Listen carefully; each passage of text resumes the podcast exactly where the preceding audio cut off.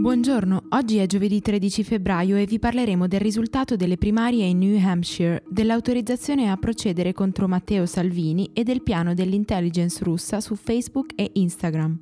Questa è la nostra visione del mondo in 4 minuti.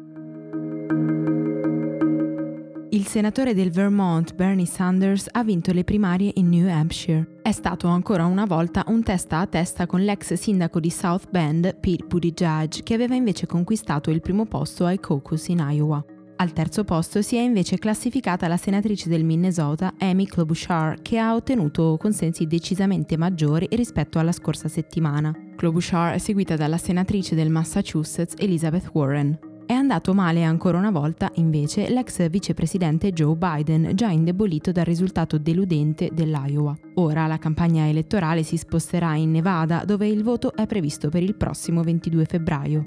Le primarie in New Hampshire sono particolarmente importanti perché essendo tra i primi stati a votare riceve una grande attenzione da parte dei media. Per questo in molti pensano che il risultato che Bernie Sanders ha ottenuto qui e prima ancora in Iowa possa essere davvero indicativo del fatto che arriverà a vincere le primarie democratiche. Anche in questo caso, per quanto riguarda invece i repubblicani, il voto è stato una formalità. A vincere, con una percentuale superiore all'85%, è stato il presidente Donald Trump.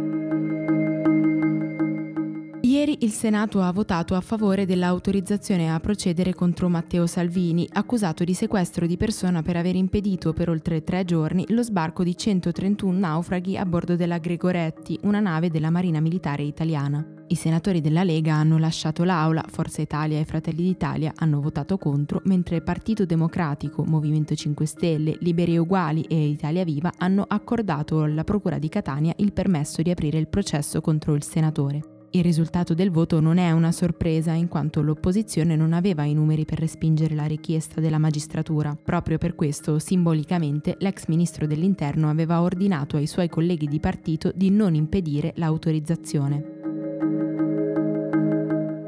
La società di Mark Zuckerberg ha annunciato di aver sospeso una rete fatta di centinaia di account Facebook e Instagram collegati all'intelligence militare russa. Creati con lo scopo di diffondere notizie false in Ucraina e altri paesi dell'est Europa, gli account apparivano come se fossero gestiti da giornalisti e persone reali. Secondo il responsabile della sicurezza del colosso high tech, i servizi di Mosca con questo stratagemma hanno contattato tra il 2016 e il 2017 diversi media e politici locali per diffondere storie false su temi altamente divisivi, stimolando discussioni pro-Cremlino e anti-Occidente. Secondo un rapporto di Greenpeace, ogni anno l'inquinamento atmosferico generato dai combustibili fossili causa 4,5 milioni di morti premature in tutto il mondo. Il costo totale dello smog ammonterebbe inoltre a 2.900 miliardi di dollari, pari al 3,3% del PIL mondiale. Per quanto riguarda l'Italia, i dati sono altrettanto allarmanti. Si stima che lo smog sia responsabile di circa 56.000 vittime all'anno e di uno spreco di risorse pari a 61 miliardi di euro. Lo studio è in linea con le rilevazioni di Lega Ambiente pubblicate a gennaio, secondo cui l'inquinamento atmosferico continua ad avere impatti significativi sulla salute della popolazione italiana ed europea, soprattutto per i cittadini delle aree urbane